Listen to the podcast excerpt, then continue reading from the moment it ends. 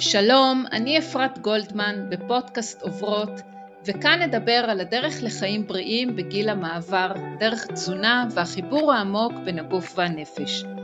כאן תקבלי את הידע שאת צריכה כדי להבין מה את עוברת בגיל הזה, ובעיקר מה את יכולה לעשות כבר היום באופן עצמאי כדי לנהל את הגוף שלך. יהיו לנו המון נושאים ואורחים מרתקים. כולי תקווה שתמצאי כאן את האמון בעצמך ובגוף שלך, האמון שאולי עבד לך בדרך. אז קצת עליי, משנת 1998, קצת יותר מ-25 שנה, אני נטרופטית, מורה ליוגה ורפלקסולוגית. טיפלתי באלפי אנשים ונשים והכשרתי מאות רבות של מטפלות ומטפלים. אני תלמידה נצחית של החיים, אוהבת ללמוד ולחקור כל הזמן, וכל מה שאני מביאה כאן הוא מהידע המקצועי והאישי שלי, ואני מגישה לך אותו באהבה כדי שגם את תוכלי ללמוד וליהנות מהגוף שלך. את הפרק הזה אני מקדישה לאותן נשים שמרגישות איזשהו קושי לשמור על איזון בתקופות משבר, בתקופות מאוד מאוד קשות. אני מקליטה את הפרק הזה אה, כשבועיים וחצי אחרי השבת הארורה, אחרי השבעה באוקטובר, אותה שבת שהביאה לנו משבר מאוד מאוד גדול, מאוד טראומטי למדינה שלנו. וחלקנו אה, נפגשנו עם המשבר הזה באיזה שהן תגובות מאוד מאוד אוטומטיות של הגוף שלנו. זה לא טוב או רע, זה פשוט התגובה האוטומטית שלנו. ובמשבר הרבה מאוד פעמים יש לנו כמה דרכים להתמודד איתו, ואחת הדרכים היא הדרך ליצור, לנוע, לפעול, להילחם, להיות כל הזמן בתנועה. רמת אדרנלין בגוף שלנו מאוד מאוד גבוהה. אנחנו כל הזמן בעשייה, אנחנו מבשלות ואנחנו מניעות ואנחנו מזיזות ואנחנו מפיקות ואנחנו נמצאות במצב של עוזרות לאחרים ותומכות ושם עבור האחר, עבור האחר ועבור האחר, עד שבאיזשהו שלב אנחנו מרגישות שהכוח שלנו הולך ואוזל. ובימים האחרונים בקליניקה אני פוגשת יותר ויותר נשים שאומרות לי, אפרת, אין לי יותר כוח. כל התסמינים החריפו, חזרו לעצמם, ואני פשוט לא יודעת מאיפה להביא את הכוחות כדי לאזן את עצמי שוב. אז אני רוצה באמת לתת את ההתייחסות לאיך אנחנו מאזנות את עצמנו ולמה בכלל חשוב לאזן את עצמנו. אז קודם כל, בהתחלה, ברגעים הראשונים של משבר, בדרך כלל הדבר שאנחנו זונחים זה הדבר של האכילה שלנו, ובטח אם אנחנו צריכות להיכנס לאיזושהי מסגרת או לאיזשהו בסיס מסוים, אנחנו נוטות לעשות את הפעולות האוטומטיות שלנו, בדרך כלל אנחנו נאכל משהו נורא מהיר ונורא נורא, נורא ככה זריז, משהו שככה ייתן לנו אה, כוח מיידי, ואנחנו נניח בצד את כל התפריט או את כל ההנחיות או את כל העקרונות שבאמת אה, עזרו לנו בעבר. ואנחנו פועלות על אוטומט, זה מה שקורה לנו בסופו של דבר. ואז לאט לאט כשרמות האדרנלין מתחילות ככה להתייצב, ובמיוחד עכשיו שאנחנו מבינות שזו הולכת להיות מערכה מאוד ארוכה, ושאנחנו צריכות ככה לגייס עוד כוחות לעוד הרבה זמן, פתאום אנחנו מוצאות את עצמנו בלי כוח.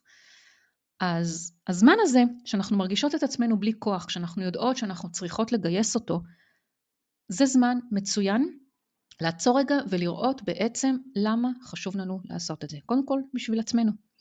דבר נוסף, הדבר החשוב שאנחנו צריכות לזכור זה שאם לא נחזק את עצמנו, מילא אנחנו החזקות, הפועלות, אולי אנחנו נחלש, אבל זה שאנחנו לא נחזק את עצמנו, זה יפגע באופן ישיר באנשים שסומכים עלינו, באנשים שנתמכים בנו, באנשים שצריכים את הכוחות שלנו. ובזה שאנחנו לא תומכות בעצמנו, אנחנו בעצם מונעות מאותם אנשים שנתמכים בנו את העזרה שאנחנו יכולות לתת.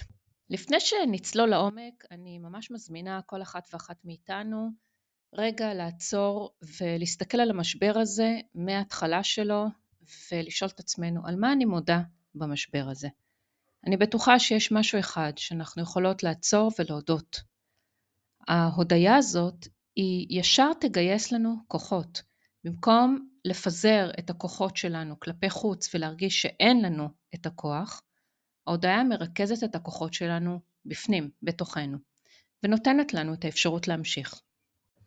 אז עכשיו, כשהבנו את זה, בואו ננסה ככה לראות איך בעצם מאזנים, איך חוזרות, איך אנחנו מחזירות את עצמנו לאיזון במצבי משבר, ובמצבי משבר זה בכל משבר, לא רק במשבר הנוכחי, זה בכל משבר שאנחנו אה, חוות. אז דבר ראשון, אנחנו, כדאי שנבדוק עם עצמנו מה יציב כרגע בחיים שלי. מהם אותם דברים שיציבים בחיים שלי נותן לנו המון כוח. ובתקופות כאלה, כשאנחנו מרגישות שאין לנו כוח, דרך טובה להחזיר את הכוח אלינו, זה לשים לב מה יציב בחיים שלי. זה יכול להיות מערכת יחסים שהיא יציבה בחיים שלי, זה יכול להיות עבודה שהיא יציבה בחיים שלי, זה יכול להיות איזושהי שגרה שהיא יציבה בחיים שלי, זה יכול להיות כל דבר אחר שאני עושה שגורם לי לאיזושהי תחושה של יציבות. ושגרה זה אחד הדברים הכי אולי בנאליים, אבל אחד הדברים הכי חשובים כדי לאפשר לעצמנו יציבות וכדי לשאוב ממנה את הכוחות שלנו.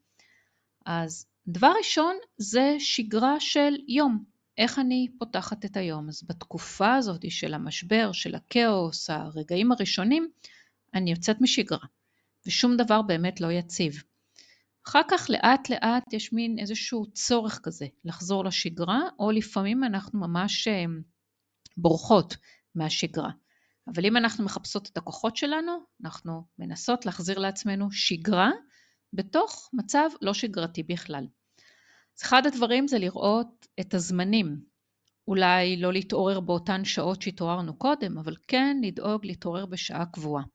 כן ליצור איזה שהן פעולות קבועות, אולי לא להתאמן או לתרגל באותו, באותה עוצמה או באותו פרק זמן, אבל כן ליצור איזשהו אימון, איזשהו תרגול, אפילו לפרקי זמן קצרים. לבדוק מה השעות שאנחנו אוכלות בהן. אולי זו לא אותן שעות כפי שנהגנו לאכול, אבל זה בהחלט חשוב ליצור לעצמנו איזה שהן שעות, איזושהי מסגרת של שעות של אכילה. ויותר חשוב מזה, איזה מסגרת של שעות של הזנה של תכנים, כמו למשל תכנים מהמדיה. כי אם אנחנו מגיעות למצב שבשעות הערב זה הזמן שלנו, שאנחנו יכולות לאפשר לעצמנו להתעדכן ולדעת מה קורה, אבל בשעות הערב, כששעות החשיכה מתחילות להגיע, זה הזמן שהתת מודע שלנו מתחיל לבוא לידי ביטוי, ובעוצמה הגבוהה שלו הוא בא לידי ביטוי בזמן שאנחנו ישנות. ככל שנזין את התת מודע שלנו בתכני מדיה שקשים לנו, שמזעזעים אותנו, וככל שהזמן עובר מה-7 באוקטובר עד לרגע זה, אנחנו מבינים ומבינות את העוצמה של הדבר הזה שאנחנו חווינו, וככל שנזין את עצמנו ביותר ויותר מדיה, זאת אומרת נוסיף עוד אינפורמציה על מה שכבר יש לנו, לקראת השינה, השינה שלנו נחלשת. אז דרך טובה זה לא להתעלם, זה לא להגיד לא, אני לא מתעדכנת בכלל, אלא לבחור חלק מהשגרה זה לבחור מתי אני מקשיבה למדיה הזאת ואיך אני בעצם אה, מייצרת לעצמי מצב שלפני השינה אני מייצרת איזושהי שגרה של טקס כזה לפני השינה, כמו שיש אצל ילדים טקס שינה, אצלנו במצב כזה, במצב שאנחנו בחוסר איזון, הטקס הזה לפני השינה הוא מאוד מאוד חשוב, ומה יהיה בטקס הזה גם כן מאוד מאוד חשוב. זה יכול להיות מקלחת נעימה, זה יכול להיות מוזיקה טובה, זה יכול להיות איזושהי סדרה שעושה לנו נעים, איזשהו ספר טוב שאנחנו קוראות, איזשהו שיח נעים עם חברה, עם בן זוג, עם אדם קרוב, זה לא משנה, מי שככה יאפשר לנו להיכנס לשעות האלה, במיוחד שעתיים לפני השינה, להיכנס למשהו אה, מרגיע יותר ומשהו שטוב יותר. דבר נוסף זה, זה לשים לב מה קורה כרגע. זאת אומרת, מה אני אוכלת היום שגורם לי לאיזושהי תחושה רגעית של הנאה או איזשהו, איזושהי בריחה מסוימת מהמציאות, כמו חטיף, כמו מתוק, כמו כל מיני כאלה, אבל אני יודעת באופן ברור שאם אני ממשיכה לנהוג אותו דבר, בסופו של דבר אני מחלישה את הגוף שלי. בסופו של דבר הסימפטומים במערכת העיכול, הבטן ממשיכה לכאוב וממשיכה להתנפח. בסופו של דבר זה מונע ממני איכות של שינה טובה, כמו למשל הרגל קבוע של להיכנס למיטה אחרי כוס יין. אצל הרבה מאיתנו, יין, בסופו של דבר, מעיר אותנו. יין מעיר אותנו. כן, במיוחד בתחילת גיל המעבר, perimenopause, בטרום גיל המעבר ובטח ובטח בגיל המעבר, יין ואלכוהול נותנים איזושהי תחושה כזאת של כבדות בגוף, אבל זה לא נותן לנו השראת שינה טובה ואיכותית. אז מה בעצם אני אוכלת היום כדי לחשוב ש... או שנותן לי איזושהי תחושה שזה מאיר אותי או מחזק אותי, אבל לאורך זמן זה מחליש אותי. זאת נקודה מאוד מאוד חשובה להבנה. ודבר נוסף, איזה הרגלים אני מכירה לפני השבעה באוקטובר או לפני המשבר, איזה הרגלים אני מכירה שהם קלים ליישום ואני יכולה להחזיר את עצמי לאט לאט לאותה מסגרת של הרגלים שהם כרגע קלים ליישום. אני לא מפעילה שום הרגלים חדשים, אני לא מייצרת שום דבר חדש עכשיו, אני רק מזכירה לעצמי את אותם הרגלים שתרמו לי, שקל לי ליישם אותם, והרגלים האלה אותם אני רוצה להכניס לתוך השגרה שלי. ולכל אחת ואחת מאיתנו יש את השגרה שלה. יש את השעה שהיא מתעוררת בה, יש את השעה שהיא נכנסת לישון, יש את השעה שהיא מתפנה לאכילה, את השעה שהיא מתפנה לדברים אחרים. כל אחת ואחת מאיתנו יש את השגרה שלה וחשוב להבין במה אני מזינה את עצמי, מה האוכל, החטיפים, המתוקים או האוכל שבאמת מזין ועושה טוב לגוף שלי, במה אני מזינה את עצמי מבחינת התכנים שאני מכניסה לגוף שלי, מתי ואיזה סוג של תכנים, והדבר הבא זה איזה מערכות יחסים אני מזינה את הגוף שלי, איזה תכנים של מערכות יחסים אני מזינה את הגוף שלי, גם אם למשל אני מדברת עם חברה שכיף לי לדבר איתה לפני שאני נכנסת לישון, לשים לב מה התוכן של השיח הזה ביני לבין החברה. האם התוכן הוא מלחיץ, האם התוכן הוא תומך, בואו נראה ככה, אפילו ניצור איזשהו הסכם ביני לבינה כדי לראות באמת איך אני מייצרת לעצמי שגרה שכמה שיותר בתוך חוסר היציבות הזאת, חוסר האיזון הזה, ליצור משהו חדש, משהו שהוא קל לנו יותר ליצור אותו ומשהו שבסופו של דבר מחזק אותנו. אז זמני, זמני אה, שעות זה דבר מאוד מאוד חשוב ועוד דבר שאני רוצה להתייחס אליו זה להבין מה אני מכניסה הביתה, כי בסופו של דבר מה שאני מכניסה הביתה הוא בסופו של דבר ייכנס לי לגוף. אז כשאני מסתובבת בסופר, אני מחפשת את אותם מוצרים, את אותם מזונות שייכנסו לי לעגלה, שבמצבים שאני מרגישה דאון ושאני מרגישה קושי, אני אוכל לשלוף אותם ושהם ייתנו לי אנרגיה והם ייתנו לי כוח. זה כמובן לא מדובר על סתם מתוקים, או מדובר, לא מדובר על סתם חטיפים מלוכים בשלוף, אלא יותר על למשל פירות שעושים לי טוב, אגוזים שעושים לי טוב, אפילו מאכלים שאפשר להכין אותם במקרר, לשלוף אותם ולאכול אותם בצורה כזאת שנעים לאכול אותם ונותנים לנו הרבה מאוד כוח ולא מחלישים אותנו לאורך זמן ולתקופה ארוכה. זה יכול להיות אפילו עוגיות, מקמחים טובים שאני יכולה לשלוף אותם, עוגיות גרנולה טובות או עוגיות מקמחים אחרים, עוגיות תמרים, למשל מקמחים טובים אני רוצה משהו מתוק. זה יכול להיות אה, אה, ממולאים כלשהם שאני יכולה לפתוח את המקרר ולאכול אותם ככה במצבים שאני מרגישה שאני צריכה איזשהו אוכל מסוים. קרקרים מקמחים טובים שאני יכולה למרוח עליהם אה, גבינות איכותיות מעזים או אפילו חמאה או אפילו איזה שהם שומנים טובים כמו למשל טחינה, כמו למשל חמאת שקדים, כמו למשל חמאת בוטנים, כל הדברים האלה שאני יכולה לשלוף להניח, לשלוף ולאכול אותם, שבסופו של דבר גם נותנים לי את המענה הנקודתי המחזק וגם לא מחלישים אותי בסיום התהליך הזה, כי אני מחפשת להתחזק. שוב, אני ממש ממש מחפשת להתחזק.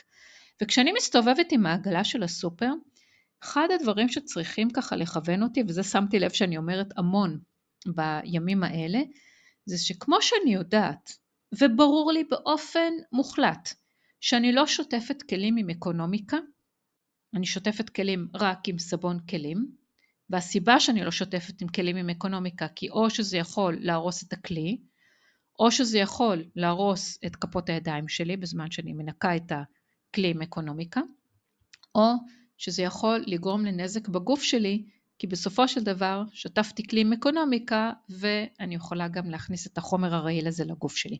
זה לא משנה מה תהיה הסיבה, אבל ברגע שברור לי שאני לא משתמשת באקונומיקה כדי לשטוף כלים, עם אותו ברור לי, אני יכולה להיכנס לסופר ולהגיד מה אני מכניסה לעגלת הקניות שלי. זה אותו mindset, זה אותו קו חשיבה. אם אני יודעת שאני מכניסה חומרים רעילים, כמו למשל סתם מתוק, כמו למשל סתם מלוח, סתם חטיפים, בסופו של דבר החומרים הרעילים האלה הם אלו שיישארו אצלי בגוף וזה לא הזמן. אין לנו את הפריבילגיה, אין לנו את הזכות לא לחזק את הגוף שלנו כשיש אנשים שצריכים אותנו חזקות, כשיש אנשים שיצטרכו אותנו חזקות לאורך זמן, כי הם נתמכים בנו, כי הם צריכים את העזרה שלנו בזמן הזה. אז אלו הדברים שחשוב לי להגיד, אני שמעתי אתמול אה, אישה שאומרת לי, אה, אני, אני מכניסה איזשהו חטיף אנרגיה, איזשהו קינדר לתיק, שאם אני רעבה, שיהיה לי אה, מה לאכול. אז רגע, אז אני רוצה רק לדייק. קינדר או חטיף אנרגיה זה לא אוכל. אם אני חושבת שזה אוכל, מבחינתי ברגע שהכנסתי אותו לתיק אני מסודרת מבחינת האכילה. אבל אם אני יודעת שהקינדר או החטיף אנרגיה נותן לי רק את הרגע המתוק הזה, הרגע הזה שאני צריכה אותו כדי אה, להתנחם בו, אבל הוא לאורך זמן לא ייתן לי את הכוח, אני צריכה לדעת את זה כשאני מכניסה את זה לתיק, ואני בוחרת מה אני מכניסה לתיק, אוכל שמחזק אותי, או אוכל שנותן לי את הרגע הזה המתוק, אבל לאורך זמן הוא לא מה שיחזק אותי.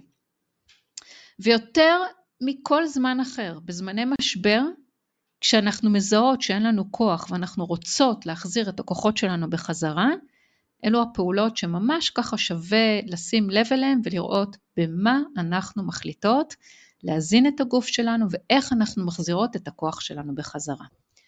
ואני רוצה לסיים עם תפילה מעומק הלב שכולם, כולל כולם, יחזרו הביתה בריאים ושלמים. החיילות והחיילים, החטופות והחטופים, כל כוחות ההצלה וכולנו, שנתחזק מהמשבר הזה ושנחזור הביתה למקום הבטוח שלנו בריאים ושלמים. תודה שהצטרפת אליי לפודקאסט עוברות הדרך לחיים בריאים בגיל המעבר. אם נמאס לך להרגיש חוסר איזון בגוף, זה הזמן לעשות שינוי. אני מזמינה אותך לתאם איתי פגישת ייעוץ אישית כדי שתוכלי לעבור את הגיל הזה בסקרנות ובהנאה. אפשר להתקשר אליי בטלפון 052-385-7378 או לכתוב לי במייל אפרת שטרודל אפרתגולדמן.com זכרי שאי נוחות או כאב בגוף הם חלק בלתי נפרד מאיזון. אלו רק איתותים מהגוף שלך שמבקש שינוי והם לא חייבים להיות מאבק או סבל. להפך, זו יכולה להיות הזדמנות נהדרת לצמיחה והתחדשות. אני אפרת גולדמן, מאחלת לך ימים טובים ובריאים, ולהשתמע בפרק הבא של הפודקאסט עוברות הדרך לחיים בריאים בגיל המעבר.